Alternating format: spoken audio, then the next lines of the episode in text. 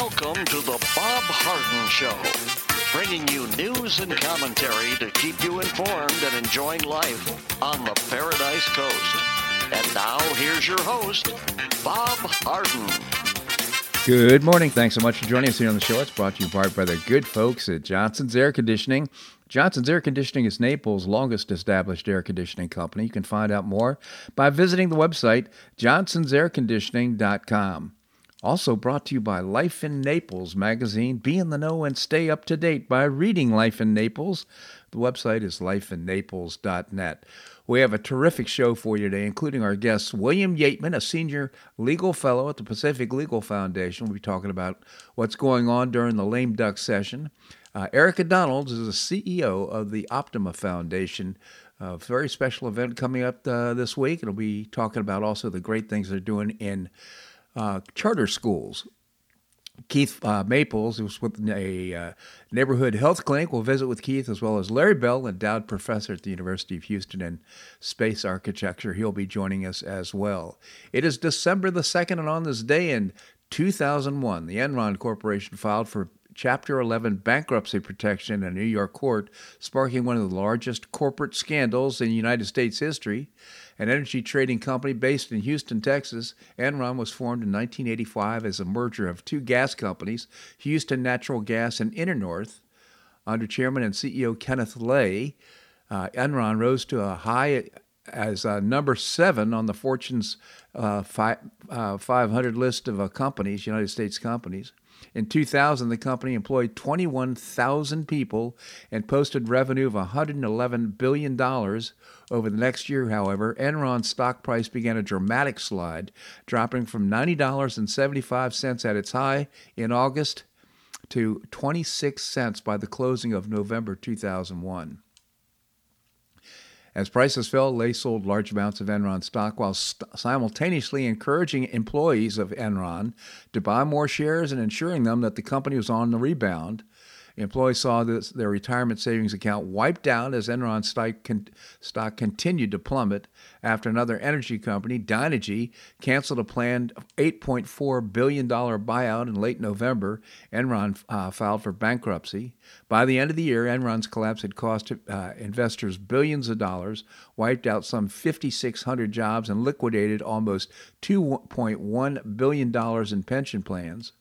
Over the next several years, the name Enron became synonymous with large scale corporate fraud and corruption as an investigation by the Securities and Exchange Commission and the U.S. Justice Department revealed that Enron had inflated its earnings by hiding debt and losses in subsidiary uh, partnerships.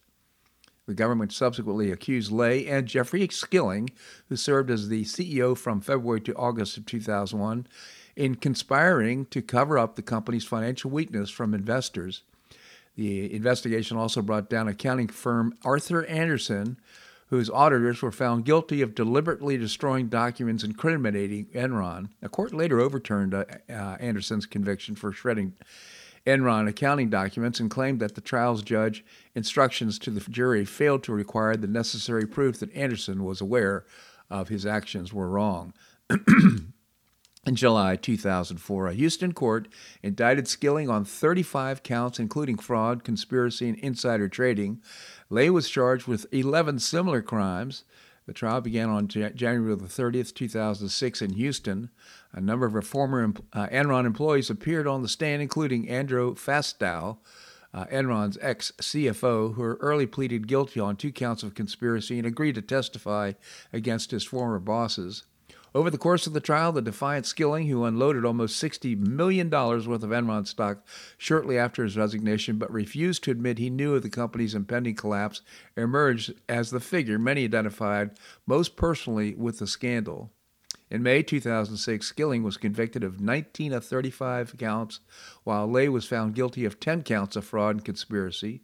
When Lay died from heart disease just two months later, a Houston judge vacated the uh, counts against him. That October, the 52 year old Skilling was sentenced to more than 24 years in prison. I guess he'd be getting out soon, wouldn't he? I don't know. In any event, oh, you just think about what's happening right now with the crypto scandal and uh, the uh, Sam uh, Brinkman Fried's uh, $32 billion crypto empire imploding. and for many of the same reasons. He says he, he said he didn't mean to, didn't mean to. Got to be aware of what's going on, and you've got to count on people in the SEC to be uh, upholding uh, our laws and making sure that we're getting a fair deal, full disclosure uh, in finance uh, deals. Florida Chief Financial Officer Jimmy Patronis announced the Treasury is divesting billions of dollars in taxpayer funds from investment management from the firm BlackRock. $1.43 billion of long-term securities will be frozen and BlackRock will be removed as manager of 600 million in short-term investments. The money comes from Florida Treasury Investment Pool. The Department of Financial Services said the Treasury will have divested all of its short and long term investments, shifting them into other fund management entities by the beginning of 2023. As Florida's chief financial officer, it's my responsibility to get the very best returns possible for taxpayers. The more effective we are in investing dollars to generate a return, the more effective we'll be in funding priorities like schools, hospitals, and roads, he said. As major banking institutions and ec- economists predict a recession in the coming year, and as the Fed increases interest rates to combat inflation, I need partners with the financial services industry who are committed to the bottom line as we are, and I don't trust BlackRock's ability to deliver. The CFO went on to argue that CEO Larry Fink is on the campaign to change the world, citing an open letter to CEOs championing stakeholder capitalism, which Patronis said leads more towards ESG scores. Now, what the heck are ESG scores? Well, let's talk about it. To this end, the asset management company has leaned heavily on ES, environmental, social, and governance standards, known as ESG, to help police who should and who should not gain access to capital. Whether stakeholder capitalism or ESG standards are being pushed by BlackRock for ideological reasons or to develop social credit ratings, the effect is to avoid dealing with the messiness of a democracy. I think it's undemocratic of major asset managers to use their power to influence societal outcomes. If Larry or his friends on Wall Street want to change the world, run for office, start a non for profit, or donate to causes you care about. Florida CFO said uh, Florida did not sign up for BlackRock to use taxpayer funds to promote their social engineering project. And by the way, I can't help but mentioning I'm so much in favor of uh, Patronis's position on this. Social engineering has, if, if you want to start a fund that's uh, ESG uh, oriented, and you want to make uh, you have the opportunity to invest in something that you believe in, yeah, go ahead and do it. But uh, when you start tainting the pool with outside ideas that have nothing to do with the return on capital, uh, you're really destroying and messing up the entire project. So it's got nothing to do with maximizing return. It's, it's the opposite of what an asset manager is paid to do. Florida's Treasury decision is divesting from BlackRock because they have openly stated they've got other goals than producing returns, he went on. As Larry Fink stated to CEOs, access to capital is not a right, it's a privilege. As Florida's CFO, I agree wholeheartedly, so we'll be taking Larry up on his offer, and there's no lack of companies who will invest on our behalf, so the Florida Treasury will be taking its business elsewhere. Well said, Patronis. The department said uh, BlackRock manages the state's $600 million short term investment fund, which is now to be totally divested. They also manage $1.43 billion of Florida's long term duration portfolio. Overall, $60 billion in taxpayer money is managed by the department. ESG has come under fire because among Florida leadership in 2022, over the summer, Governor Ron DeSantis called for U.S. states to launch war on ESG and keep power to the people, he said. The criteria uh, rates companies based on factors such as how company address climate change and its relationships with employees. DeSantis said the criteria used to target disfavored individuals and industries to advance a woke ideological agenda. And I think our economy is going to be much better off if everything is not politicized. It's used to be uh, where it wasn't political issue. You didn't have to take positions on every little thing, DeSantis said. He's so right about that. In August, uh, Florida uh, barred woke investment of state funds and continued the crackdown on ESG. So, under the resolution, Florida's fund managers will be required to invest state funds in a way that prioritizes the highest possible return for Florida taxpayers instead of considering ESG. Uh, Renner, who's uh, also said credit rating agencies are beginning to require the state provide data to measure compliance with ESG's political uh, dogma. ESG scores will soon become a factor in the state's credit rating, meaning fiscally irresponsible states like California could be receiving better credit, credit rating than Florida simply because they embrace ESG's political agenda. This is so stupid. Can't believe people in charge are allowing this stuff to happen. So again, if you want to have a fund that invests in uh, governance and uh, climate change concerns and things like that, go for it. Find some investment where you can do that, but don't make it a criteria for all uh, investments in the United States. That would be bad news. Well, the Senate on Thursday voted to impose a labor agreement on railroad uh, unions as workers threatened a strike that could damage the economy in a 80 to 15 vote, with uh, Senator Rand Paul voting present, the upper chamber backed a tentative agreement negotiated by the Biden administration that grants 24% pay increases, bonuses, and safety provisions. The measure now leads to heads to the President Joe Biden's desk. The legislation prevents a freight shutdown that the railroads say would cost the United States an estimated $2 billion per day, but the contract only granted workers one day of uh, paid sick leave. Following a pushback from progressive lawmakers, House Speaker Nancy Pelosi added a separate vote that would give rail workers seven days of leave. The House passed both the labor agreement and the additional sick days on Wednesday, but the paid leave only passed narrowly, with three Republicans voting for it. Uh, the Senate ultimately rejected the sick leave provision, which garnered uh, support for six Republicans but fell short of the 60 voted needed to pass. The vote uh, on paid leave follows consideration of whether to impose two-month cool-off period, a measure that failed 26 to 69. So, in my opinion, uh, the president this is a this is a last ditch effort to uh, save the economy on the part of Congress, and I get that that's important. But what if the president said in September when all this started? What if he said, "Listen, uh, if you don't come to an agreement uh, in time to solve this, I'm going to impose an agreement, and it, it's going to be an agreement that neither party likes, either the union or the companies." So get this thing resolved and don't count on the government to solve your problems. That would have been a good position on the part of the President of the United States, but uh, no, and it came to this. And now we've got Congress, who many of these people in Congress don't understand business anyhow, are making these decisions. That doesn't make any sense at all. This segment of the show brought to you by the good folks at Johnson's Air Conditioning, Naples' longest established air conditioning company. The website is johnsonsairconditioning.com. Also brought to you by Life in Naples magazine. Be in the know and stay up to date by reading Life in Naples. The website is lifeinnaples.net. Coming up, we're going to be visiting uh, with William Yeatman. He is a senior legal fellow with the uh, Pacific Legal Foundation. That and more right here on The Bob Harden Show on the Bob Harden Broadcasting Network.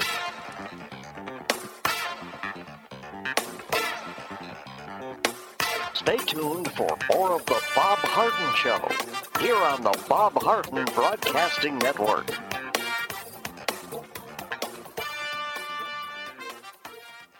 I'm Bob Harden, the host of The Bob Harden Show. One of my favorites for breakfast or lunch is Lulabee's Diner, providing great service, fabulous food, and a rockin' good time. Lulabee's Diner is a throwback to the 60s, complete with great music and a fabulous 60s decor. What I like best is a blend of great food, great value, and terrific service. Most of the friendly waitstaff has been part of Lulabee's for years. I enjoy the great choices for breakfast and lunch, and you'll find the menu has everything and anything to satisfy your taste. Lulabee's offers catering, party platters, lunch boxes, and more. Lulabee's Diner will quickly become one of your favorites for breakfast or lunch. No reservations are needed. Check out the website at lulabees.com and stop by Lulabee's Diner, open from 8 a.m. until 2 p.m. seven days a week. Lulabee's Diner in the Green Tree Shopping Center at the corner of Immokalee and Airport Pulling Roads. Stop by Lulabee's Diner for fabulous food and for a forever cool rockin' good time.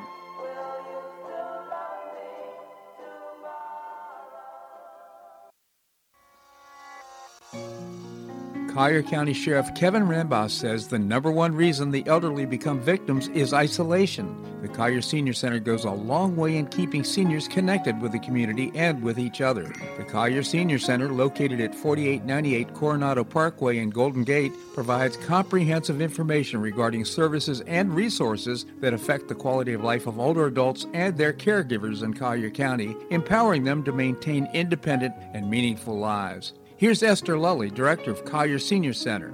Everyone, every senior is welcome. There's diversity there. It's vibrant. It's a caring atmosphere. So there's a reason we offer the services and programs that we do. We want to help enrich the lives of senior members and provide support to their caregivers. Want to find out more? Visit collierseniorcenter.org. That's collierseniorcenter.org. Or call the Collier Senior Center at 239 252 4541. That's 252 4541.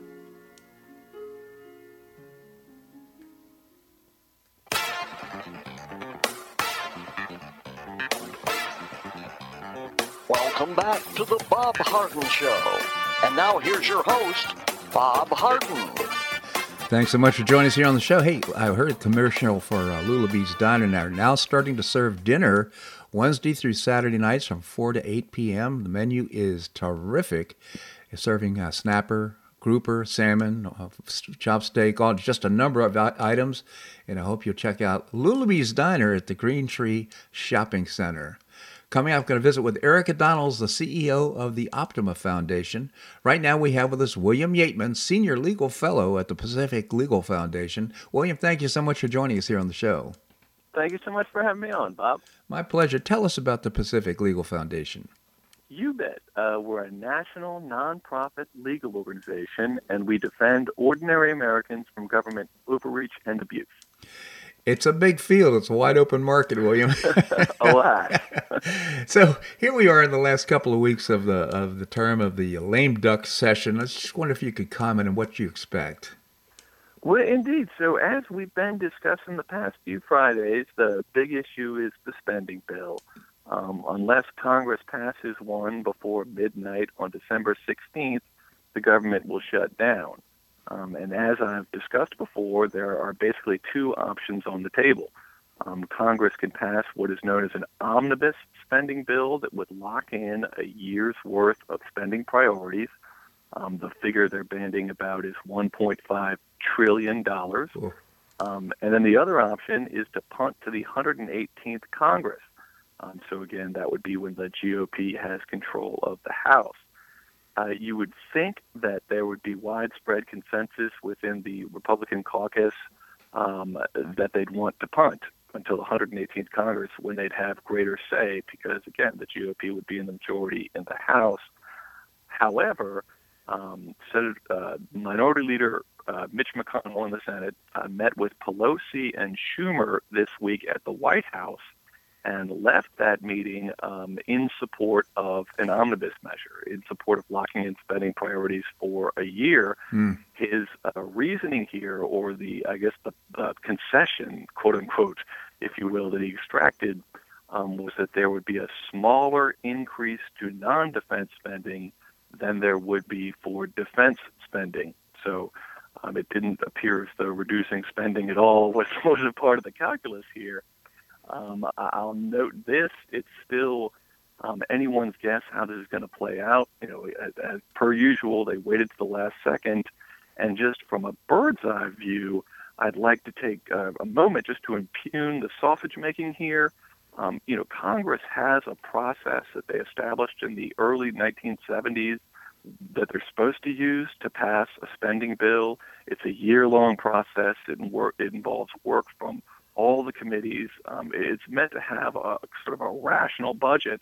Um, and here, this is all too typical of what they do.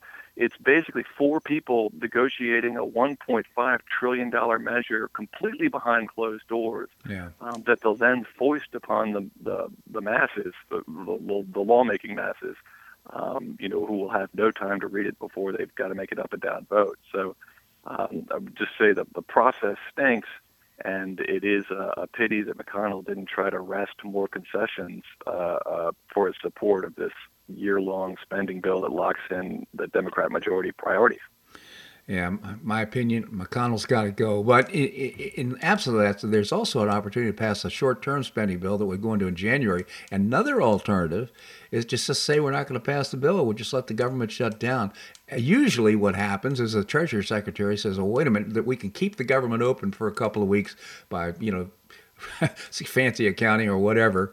That might be another alternative too, and then just take it up in January from again, I think I said the same thing last week. From your lips to God's ears, um, you're exactly right. Every single time this happens, uh, um, the Treasury sec- Secretary oh, whoa magically reshuffles funds and finds out that we've got weeks longer than we initially expected. Yeah. Um, so no, I agree wholeheartedly. I mean, it's, it's just well past time. I don't even think it should be a bipartisan or a partisan issue at this point. Um, you know, we've got 31 above 30 trillion dollars worth of debt.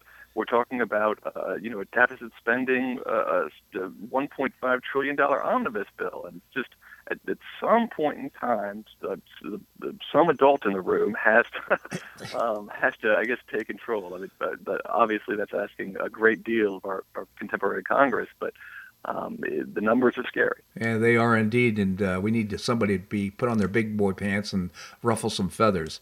So, here, here. what uh, what about the January 6th committee? What's going to happen there? Well, shoot, uh, they wrapped. So obviously, they were only in the 117th Congress. You know, when the GOP takes over, there's going to be entirely different uh, priorities. Uh, for that matter, I'll say that incoming Speaker or Representative Kevin McCarthy out of California, who is widely believed to be the incoming Speaker uh, of the House, although he hasn't won that um, particular vote yet. Um, but he said this week that uh, he, he told the January 6th committee that they should preserve all records um, because the incoming majority is keen on reviewing their work. Um, but uh, briefly, the January 6th committees, their investigations have wrapped up. They were expecting some sort of report coming in the next month.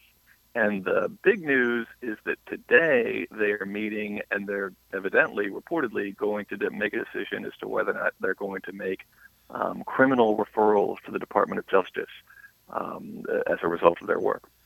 Unbelievable. Now, they've always got the special counsel who's been this uh, guy appointed uh, to review uh, President uh, Trump's activities on January the 6th uh, and uh, the Mar-a-Lago situation. I mean, would a cr- criminal referral make any difference at this point? You, you that's a great question. Um, so, I guess no. I mean, I, I think we're in terra incognita, um, but no, that's a fascinating question, and whether or not it's been mooted by the appointment of the special counsel. Um, the honest answer is I don't know, yeah. but that is a great question. But if it happened, it seems to me to just be a political statement more than anything, as this whole January 6th thing, in my opinion, has been uh, from the very beginning. This, uh, don't disagree. You know, as I've said a number of times, the, the, what happened on January 6th is a national disgrace. However, the way this hearing has been conducted, in no way is, is kind of getting to the to the facts. It's been political theater, and I think that's a, a huge missed opportunity um, for the credibility of their work. William, before I let you go, any comments at all on the uh, Biden student loan cancellation thing going on in the Supreme Court? Oh, well, indeed, yes. So this week, the Supreme Court granted, uh, uh, they're going to hear, it's not on certiorari, so it's not on appeal yet. It's a preliminary matter, but it, it, uh, this Eighth Circuit ruling that I've discussed before, um, that in effect uh, paused or, or ordered the Biden administration to discontinue all work on this half a trillion dollar unilateral executive policy. Um, the Supreme Court uh, said this week that it's going to hear the case, um, and it's set, uh, I believe, oral arguments for February 2023. So that's expedited. Yep. So the long and short of it is, we're going to get an answer on that from the High Court um, uh, sooner than later. And your expectations? Shoot, uh, it's a fool's errand to prognosticate what the Supreme Court would do. Um, and this, the legal issue I'll note here gets at, I believe, the right of the plaintiffs, in this case, uh, Republican state attorneys general, to be in court as an initial matter. So I don't think this gets to the merits of whether or not the policy is illegal, which it obviously is. Yeah. Um, but that is to say that the court might elide the issue, the underlying issue, that, that of the illegality um, of the, the policy. Um, instead, I think the issue is whether or not the attorneys general can be in court to uh, challenge oh. um, the legality of that policy. Huh, so interesting. William Yeatman again, slow at the Pacific Legal Foundation. Visit pacificlegal.org, pacificlegal.org. William, always appreciate your commentary here on the show. Thank you so much for joining us. Thank you so much for having me on, Bob. My pleasure indeed. All right, coming up, Erika Donald. She is the CEO of the Optima Foundation. We're going to do that and more right here on The Bob Harden Show on the Bob Harden Broadcasting Network.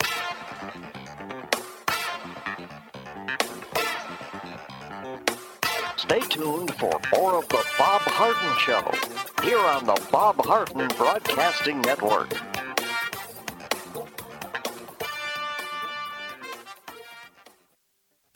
You have questions about your retirement? Ameriprise Private Wealth Advisor Jason Nardella with Nardella Financial Group, a private wealth advisory practice of Ameriprise Financial Services LLC, can help. With the exclusive Confident Retirement approach, you'll work together to develop a retirement roadmap to get you where you want to go. Call Nardella Financial Group today at 239 325 1041. That's 239 325 1041 Office is located at 9015 Strada Stell Court, Suite 103, Naples, Florida. The Confident Retirement Approach is not a guarantee of future financial results. Investment advisory products and services are made available through Ameriprise Financial Services, LLC, a registered investment advisor.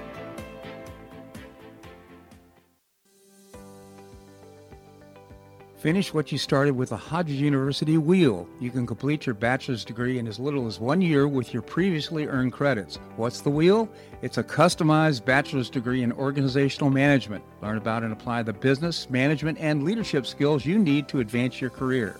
You can get unmatched educational experience with classes held once a week on campus in Fort Myers, in Port Charlotte, or Naples. You'll be immersed in classes taught by professors with real world experience in the areas of business, management, and leadership. This degree can be applied to all areas of professional career. Learn more by calling 239 938 7700. That's 239 938 7700 or visit hodges.edu. Stay near and go far with Hodges University.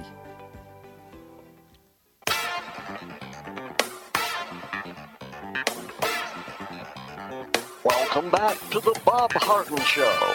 And now here's your host, Bob Harden. Thanks so much for joining us here on the show. It's brought to you in part by Gulf Shore Playhouse, bringing you professional New York style theater at its very best. And you can find out more and get tickets now. Visit the website, gulfshoreplayhouse.org. Coming up, I'm going to visit with Larry Bell, endowed professor at the University of Houston in space architecture. Right now, we have with us Erika Donald. She is the CEO of the Optima Foundation. Erika, thank you so much for joining us. Thanks for having me, Bob. Always a pleasure, Erika. Tell us about the Optima Foundation. Well, the Optima Foundation was founded after I left the school board several years ago, uh, looking for ways to bring a high quality classical education to more families. That's something that you and I are both passionate about expanding school choice options, but we also want those school choice options to deliver a wonderful knowledge rich and virtue based education that we find in the classical model. So we've been able to help open four uh, brick and mortar schools and one widely available virtual school, all within the classical model of education, serving about 3,000 students right now, Bob. Wow, that's really grown. Uh, let, us fo- uh, focus for a moment on the virtual learning platform uh, that you have right now because it's really intriguing and interesting. Yes, we opened the world's first virtual reality school back in August of this year. We're serving 150 students full time. And the best part about it is that we're delivering a classical education to students who don't otherwise have that option.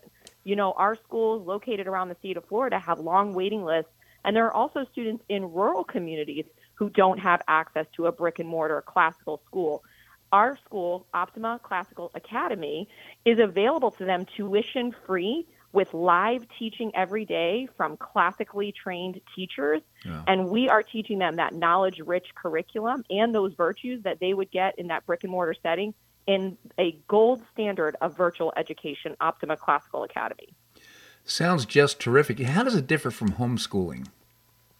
Well, it, it can be used for homeschooling, mm-hmm. um, but in some traditional homeschooling, the parent is doing a lot of the teaching. The parent is planning the curriculum. In this case, we have a fully accredited curriculum where each course is delivered by a teacher and the student is managed by that teacher, taught by that teacher that we are hiring and training.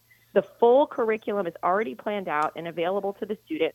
And really, it doesn't require much from the parent at all. We try to make the students completely independent. The really the best part, the thing the students love the most, is that they get into virtual reality four days a week and they receive live teaching from the teacher, but they can also take experiences in VR, like going to Independence Hall to learn about the Constitution, going to ancient Rome, going to the moon and to Mars to learn about those places. So we've created some tremendous experiences for these kids to really drive home the learning. That is just so exciting, and uh, for listeners, that uh, it's a difficult abstract comp, uh, concept to, to, understand. But these kids literally are putting on these goggles, and they are participating in classes, uh, and uh, it's just extraordinary. It really is. We're getting great feedback. There's so much interest from around the country and really around the world, Bob, that this is the next thing that's going to allow us to scale great education options for more and more families. It's just outstanding. Erika, I understand you got a special guest or, or special guest coming to town this weekend. Yes, two special guests, in fact. Uh, the former president, Donald J. Trump, and our former First Lady, Melania Trump, are doing a charitable event. It's benefiting the Classical Education Network, which is one of our partners in opening these schools across the state. It's this Sunday, December 4th at 7 p.m. Uh, they can still get tickets today uh, at aclassicalchristmas.com. That's the letter A, classicalchristmas.com. It's very special. They don't normally do events together. They don't normally do charitable events. Obviously, he's running for president now, so doing those political events. But this is a charitable event held here in Naples. We're so excited. The proceeds are going to help us to reach more students with a classical education both in Southwest Florida and around the state. And it's also helping to go towards some Ian relief efforts. Just amazing stuff. Just so so grateful that the, the president has taken an interest in school choice and an interest in charter schools, and, he, and I guess this is a special interest of the Melania as well. It is. She has done a lot of charitable work with children, with foster children, um, with using technology to help children achieve their potential. So she was really excited to hear about what we're doing at Optima we are so blessed and fortunate to be able to partner with the Trumps uh, to raise money for this great cause. It's actually going to be a beautiful event too. Uh, they're bringing in tons of Christmas trees, chandeliers. It's going to be an enchanting evening. Everyone who comes is going to get to meet the president and the first lady, take pictures with them, and it's a once in a lifetime experience that people will not want to miss. So, uh, how can people find out more? A classicalchristmas.com a, the letter A, classicalchristmas.com. They can get tickets. There's lots of information there, frequently asked questions. Um, uh, they're welcome to reach out through that website as well if they have more want more information. But that's where to get the tickets the quickest and make sure that they have them for Sunday outstanding opportunity for our listeners. So before I let you go, I'd lo- love to talk to you about, the, of course, it costs money to do all the things that you're doing, school startups, virtual learning platforms, and so forth. Maybe you could tell us about your various platforms and what you're working to accomplish. Sure, Bob. Yes, every time we open a new school, and each new school is serving about 1,200 students. And when we open these schools, we're getting thousands of applications for those 1,200 spots. But that costs about a million dollars per school. So if you think about that over time, we've opened five schools already. We're opening two schools next year, one in Estero here in Southwest Florida, one in Miami. Um, we need a million dollars every time we do that. So at Optima.Foundation, our new website, which you uh, commented on, people can just donate to that cause to make sure that we have the funds for the two years of work that go into each one of these school openings. When it comes to the virtual platform, we're purchasing headsets for the students. If those students are in free and reduced lunch, we're purchasing laptops for them. We're giving them all the materials that they need to be successful. And most importantly, we're using these funds to let families know that these options are available to them. That's the biggest barrier to growth is that families don't know that they have school choice options. Yeah. So a lot of this money goes towards marketing these options to those families and letting them know what is a classical education and how can they get it for their child. Terrific. And of course, as you've got uh, faculty and a number of other things that are involved in this entire process, and the Optima Foundation is doing a terrific job in, in creating the support. And I think it's important to differentiate how a classical education differs from what uh, people will find or our students will find in public schools. Uh, not to demean public schools, but nevertheless, the classical education is different, isn't it? It is. And we keep using the term knowledge rich, knowledge based. And, and what that means is, you know, some traditional public schools tend to focus on skills. But we not only teach students the skills that they need, the reading skills, the math skills, but we also impart the knowledge that they need to be culturally literate. That means teaching the full history of our country and the full history of the world, the information that makes them appreciate how wonderful America is and our place in world history, how important it is to defend liberty here in America. We also teach explicit phonics and explicit grammar, diagramming sentences, Singapore math, our students read the Constitution, the Federalist Papers, the Declaration of Independence, not a book that summarizes these things, but the actual documents, and they learn how to debate those documents and defend them. It's so important that we provide this type of education to all children. Well, you can help uh, be part of the team and help us uh, accomplish. And by the way, a full disclosure, I'm a member of the board of the Optima Foundation. Very, very proud of it. Doing terrific work. I hope you'll visit optima dot optimafoundation.org. Is that what the, the website? It's optima.foundation, Bob. Optima.foundation. That's actually now the new .com for nonprofits like ours is .foundation. So we're one of the first uh, out there. Optima.foundation is how you can get to the website. Okay, Optima.foundation. Please visit it. Take a look at the various things that are uh, being done. You can get comments from parents and uh, also make a contribution. It'd be very, very helpful. Uh, Erika, always appreciate your commentary here on the show. Thank you so much for joining us. We appreciate you, Bob. Thank you. My pleasure indeed.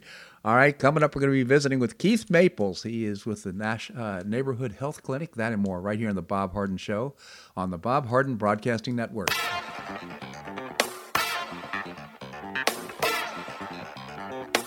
Stay tuned for more of the Bob Harden Show here on the Bob Harden Broadcasting Network.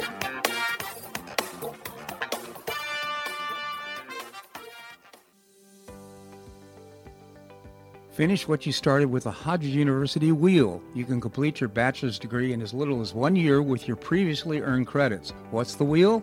It's a customized bachelor's degree in organizational management. Learn about and apply the business, management, and leadership skills you need to advance your career.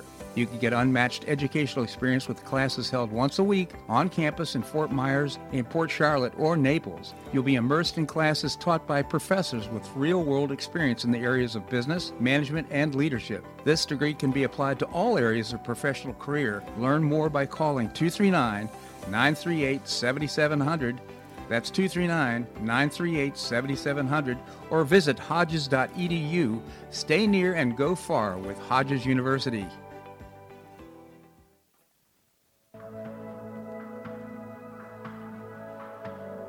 Do you suffer from joint pain in your shoulders, hips, or knees? I was suffering from debilitating pain in my knees. On a referral, I saw Dr. George Markovich with the Institute for Orthopedic Surgery and Sports Medicine. He successfully treated my symptoms and pain for several months. Finally, having exhausted all alternatives for pain management, Dr. Markovich and I agreed that surgery was my best alternative. Dr. Markovich replaced both of my knees in 2006, and I now have full range of motion in both knees, and I have no pain. I now play golf and exercise free of debilitating pain in my knees. Don't suffer needlessly with joint pain. Call orthopedic surgeon Dr. George Markovich with the Institute for Orthopedic Surgery and Sports Medicine at 482 5399. That's 482 5399. He did a great job for me and he'll help you too.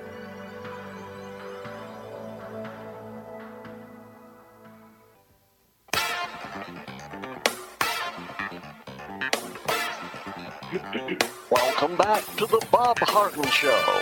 And now here's your host, Bob Harden. Thanks so much for joining us here on the show. It's brought to you in part by Choice Social. Choice Social is a new, refreshing social networking platform, and you can find out more and download the app by visiting the website choicesocial.us. Coming up, I'm going to visit with Professor Larry Bell. Right now, we have with us Keith Maples. He's the Chief Development Officer at the Neighborhood Health Clinic. Keith, thank you so much for joining us here on the show. Thank you, Bob. Thank you for having me. Always a pleasure, Keith. Tell us about the Neighborhood Health Clinic. So, Bob, Bob, the Neighborhood Health Clinic is a wonderful organization that uh, delivers quality medical care to low-income working uninsured adults here in Collier County. Where, as we consider ourselves the safety net of the safety net, uh, taking care of those in the community that make our lives better. Terrific organization. And uh, how many people are you serving right now? We actually have about 11,000 patient visits a year. Uh, we do about 28,000 procedures a year. And as we've expanded our specialties um, and having those in house, we continue to be uh, and deliver the care necessary for patients all under one roof.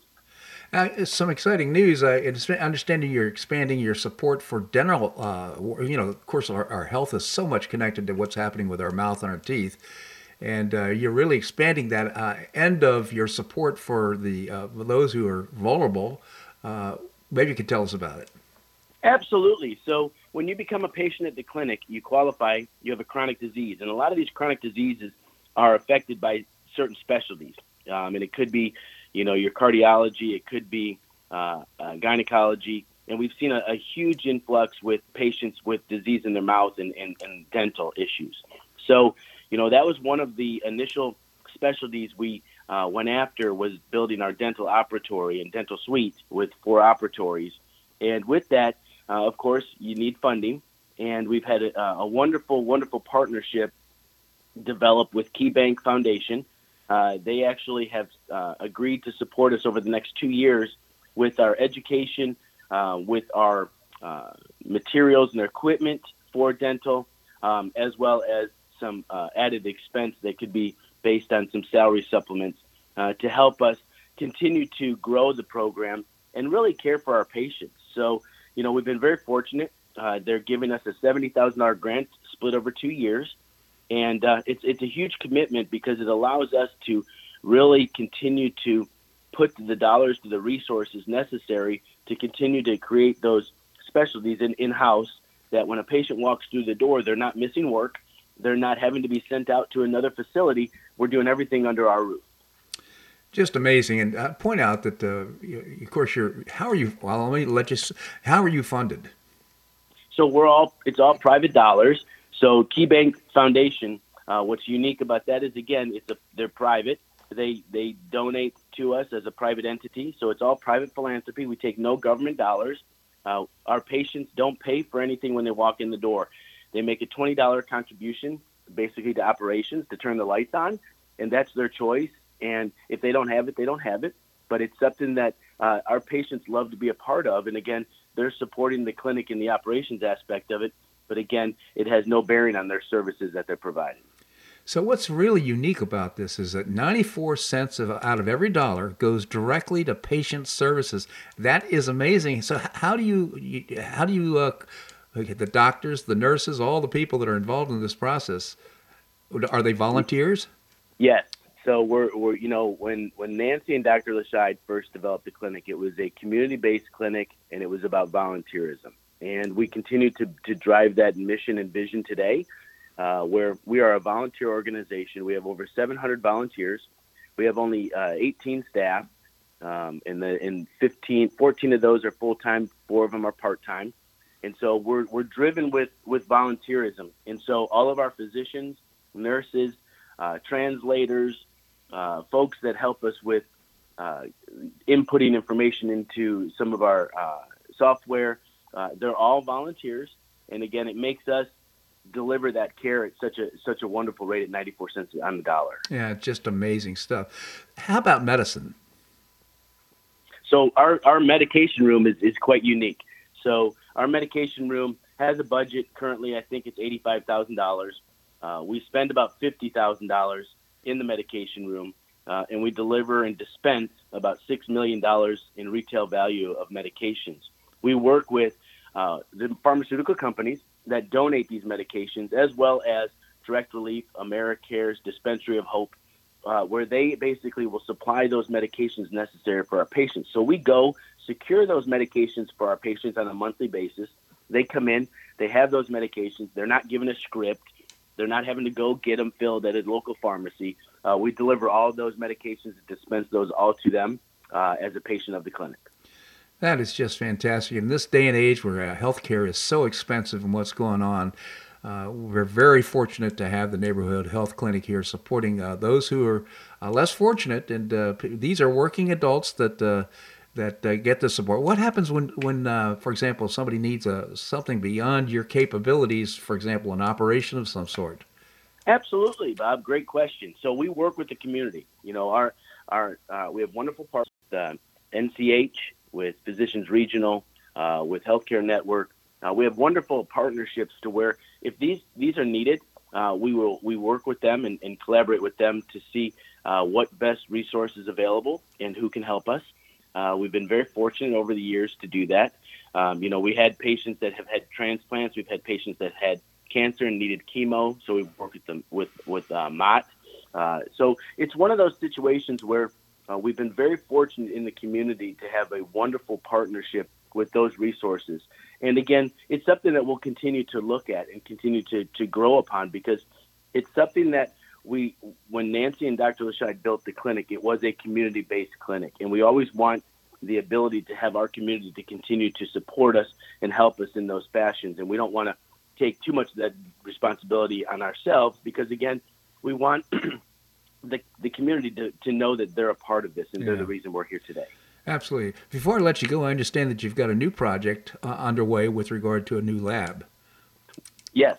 So we are uh, looking, you know, we've been very fortunate when we added, uh, when we started with dental and we started adding specialties in house um, and expanded those in the Armstrong Medical Building.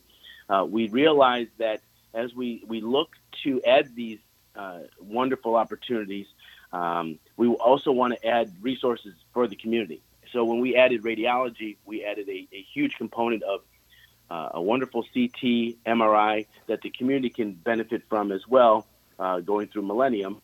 Um, but this is a partnership we're looking at doing with uh, our lab pathology building as well, with a local pathology group, to where we're going to use uh, build this building uh, and actually partner with them to supply the services necessary for our patients, but also creating an opportunity to, to put out uh, wonderful technology and uh, resources for the community, that the community physicians can send resources and send lab stuff to this lab pathology building uh, as an outside unit to be able to get uh, results faster uh, within the community because again there's going to be things that are offered within this pathology building that are not offered currently in our community wow. so we continue to look at growing our partnerships not only to benefit our patients but to benefit the community Outstanding. Again, Keith Maples with uh, Chief Development Officer at the Neighborhood Health Clinic. I encourage you to visit neighborhoodhealthclinic.org. And remember, uh, again, this is all privately funded, no government money, so uh, make a contribution. Neighborhoodhealthclinic.org is the website. Keith, really appreciate your commentary here on the show. Thank you so much for joining us. Thanks, Bob. We, we appreciate everything. My pleasure indeed. All right, coming up, going to visit with uh, a, a, regular guest on the show, uh, Professor Larry Bell, endowed professor at the University of Houston of space architecture. He also is an author. He's written many books. Uh, um, his latest, Architectures Beyond Boxes and Boundaries My Life by Design, a terrific read. And he writes a column for Newsmax.com. We're going to do that and more right here on The Bob Harden Show on the Bob Harden Broadcasting Network.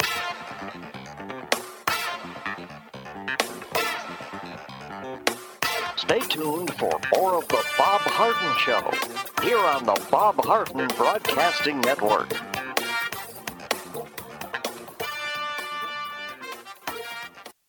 You have questions about your retirement? Ameriprise Private Wealth Advisor Jason Nardella with Nardella Financial Group, a private wealth advisory practice of Ameriprise Financial Services LLC, can help. With the exclusive Confident Retirement Approach, You'll work together to develop a retirement roadmap to get you where you want to go. Our financial group today at 239 325 1041. That's 239 325 1041. Office is located at 9015 Strada Stell Court, Suite 103, Naples, Florida. The Confident Retirement Approach is not a guarantee of future financial results. Investment advisory products and services are made available through Ameriprise Financial Services, LLC, a registered investment advisor.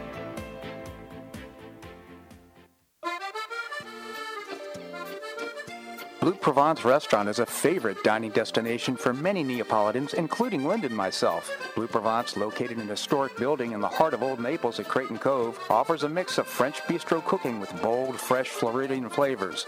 Experience award-winning cuisine at Blue Provence and enjoy one of Florida's most extensive, eclectic, and fun wine cellars. Dining your choice of the popular Eat-In Bar, the intimate courtyard garden, or the beautiful Provencal Caribbean dining room. Enjoy a wonderful and memorable evening in a casual and relaxed atmosphere that includes a taste of Provencal hospitality. Blue Provence is open seven days a week all year round. Visit BlueProvenceNaples.com for reservations, everyday specials, and coming events. That's BlueProvenceNaples.com or call 261-8239. That's 261-8239. Blue Provence French Restaurant in the heart of Old Naples.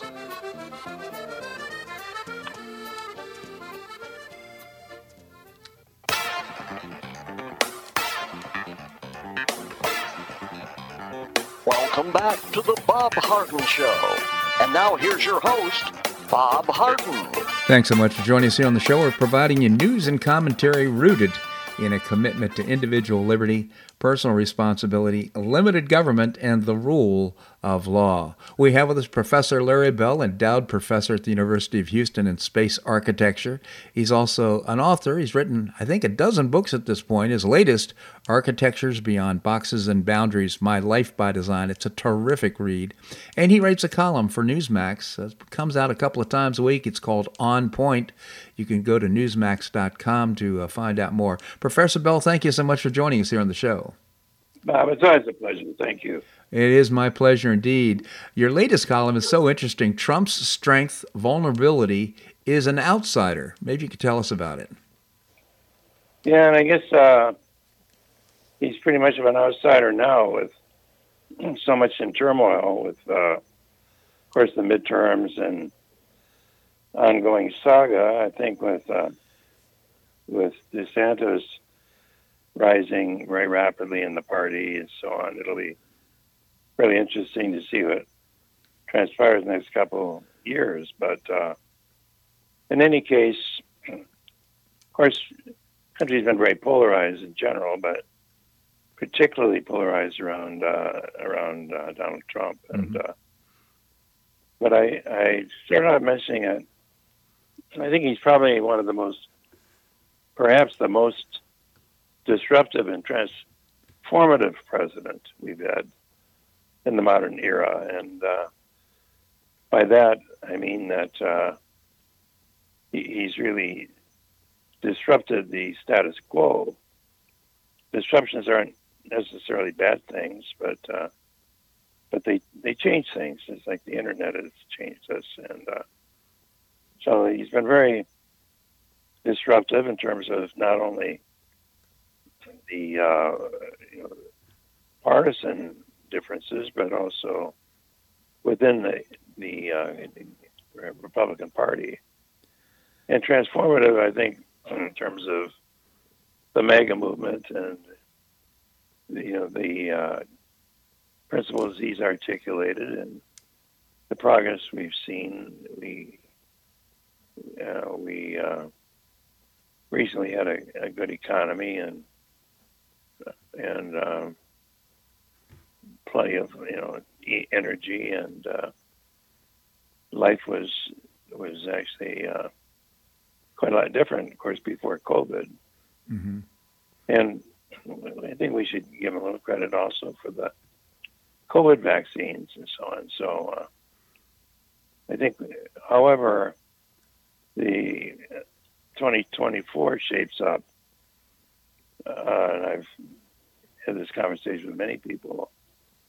I think Trump will go down in history as one of the uh, most important presidents we've had, uh, I- along with Reagan and others. Yeah, I, I absolutely agree with that. I mean, you can tell that he's over the target because people are so incensed by his, by him, and uh, of course it's the political elite, the power elite. Uh, it's the uh, uh, RINO Republicans. It's the one-party system. It's the deep state, all threatened by President Trump. And uh, what he had one mission: he wants to make America great again, and he had a plan in order to make it happen. And it was a great plan, and he actually did it. He executed it and made it happen. And uh, the people who are in, in charge and in powerful were just saying, "Hey, you know what? Uh, this "Make America Great Again" stuff that that that, that doesn't really fit in our plans. So the consequence is, I mean, who doesn't want to make America great again? That's well, apparently a lot of folks. Yeah, it's not just uh, not just a bumper sticker. I think so many of the policies were, were very were very wise and uh, and you know we can I think by contrast, you know how unfortunate the policies have been in the last couple of years. You know, we started out with a real bang with Afghanistan, and of course that was a a terrible mistake taking the uh, military out before you evacuated the civilians and and the attack on on energy, of course, you and I have had this conversation many times, Bob, but uh, you know we're just not going to be able to uh, eliminate fossil energy that provides 80 to 85 percent of our energy.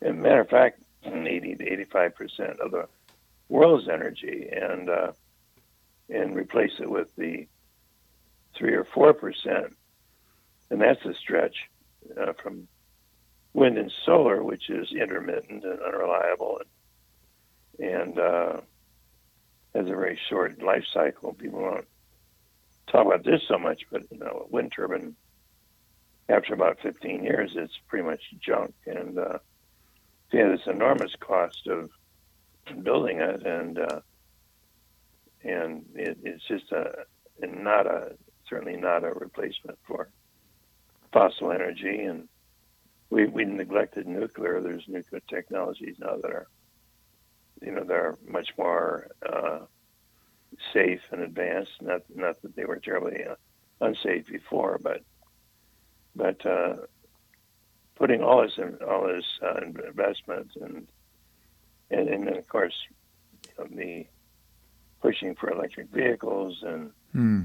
God knows where the electricity is going to come from. So you know you know I think there's a great hankering to want to go back to the good old days that weren't so long ago. That's exactly right. Well, and of course, the very premise of this whole green uh, energy movement, in my opinion, is flawed. And uh, you know, again, uh, carbon-based fuels uh, produce carbon dioxide. Carbon dioxide is plant food, for crying out loud. And uh, it, it, to me, just the whole thing is so flawed, and there's no. It's just destroying the economy. My opinion is, if we continued to, to produce energy, and became energy independent, and we uh, became a seller or a provider around the world for energy, I think that would go a long way to solving the world's inflation problems. Well, I think a lot of people are coming around to realize that, and uh, you know, the the uh, we've watched, we, we should have watched more closely that look at Western Europe and was particularly Germany, how they became, you know, they have shale in Germany, and uh, they never really developed it. And on top of that, Schroeder and Merkel, you know, eliminated their their uh, even their nuclear Yeah. to build all these wind turbines, and and then they got dependent upon you know the uh, Siberian oil and gas, and, uh, and much of Europe did, but Germany did in particular. And uh, and you look, you look at the situation they're in, and now we're you know in order to help Europe out and other countries, we're raiding our own strategic petroleum reserve.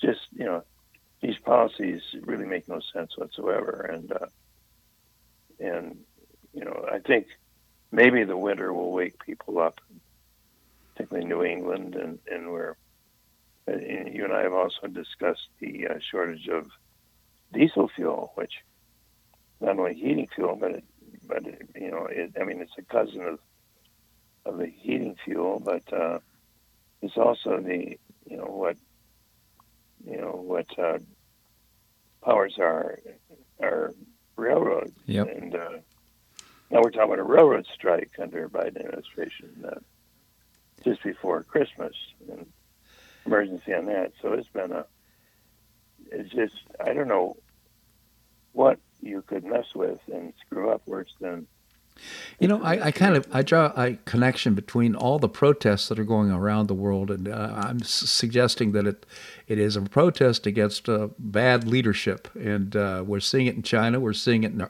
Iran, we're seeing it in Brazil, we're seeing it just a number of places. I just begin to wonder if perhaps people are just getting fed up. Well, certainly we're seeing in Brazil, and and, and we're seeing it in dramatically in China. Uh, and it does seem like, you know, with China, it's really interesting. I think surprising a lot of people because you don't think of China as a place that's very, you don't have any safe places to protest there. And, uh, and, you know, when they crack down, they really, they really do so. But it's over the COVID shutdowns, but, but it's also over free speech. Yeah they're holding up these these blank pieces of paper, and uh, and of course, you know, Iran is, you know, during the uh, you know the World Cup, and we saw the uh, you know the pressure on the Iranian uh, players to sing the national anthem, and, and they were somewhat resistant. God knows what's going to happen to them when they get home, but uh, and their families. It's it's uh, like you say. I, th- I think it is a pretty much a worldwide phenomena. And we don't even trust our, you know, we don't even have sovereignty anymore. We talk about the world, the world's coming across our border with impunity. We don't, yeah. you know, the notion that we don't have a sovereign border is is really uh, uh, historically uh, something we've never witnessed before. Exactly. Professor, I just want to refer our listeners to Newsmax.com. Larry Bell, Professor Larry Bell's column is on point. You can find it on Newsmax.com. Also, the book, Architectures Beyond Boxes and Boundaries, a terrific read, My Life by Design. Professor, really appreciate your commentary here on the show. Thank you so much for joining us. And Bob, I enjoyed so much. Thank you. My pleasure indeed. Well, that's a wrap here in today's show. I hope you enjoyed it. I certainly learned a lot. Always appreciate your comments. You can send me an email at bobharden at hotmail.com. Please join us Monday and uh, tell your friends if you enjoy the show. I hope you make it a great day and weekend on the Paradise Coast or wherever you are. Namaste.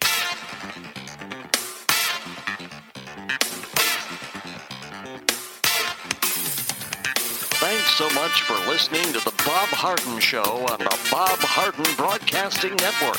For more information and audio files of previous shows, visit www.bobharden.com.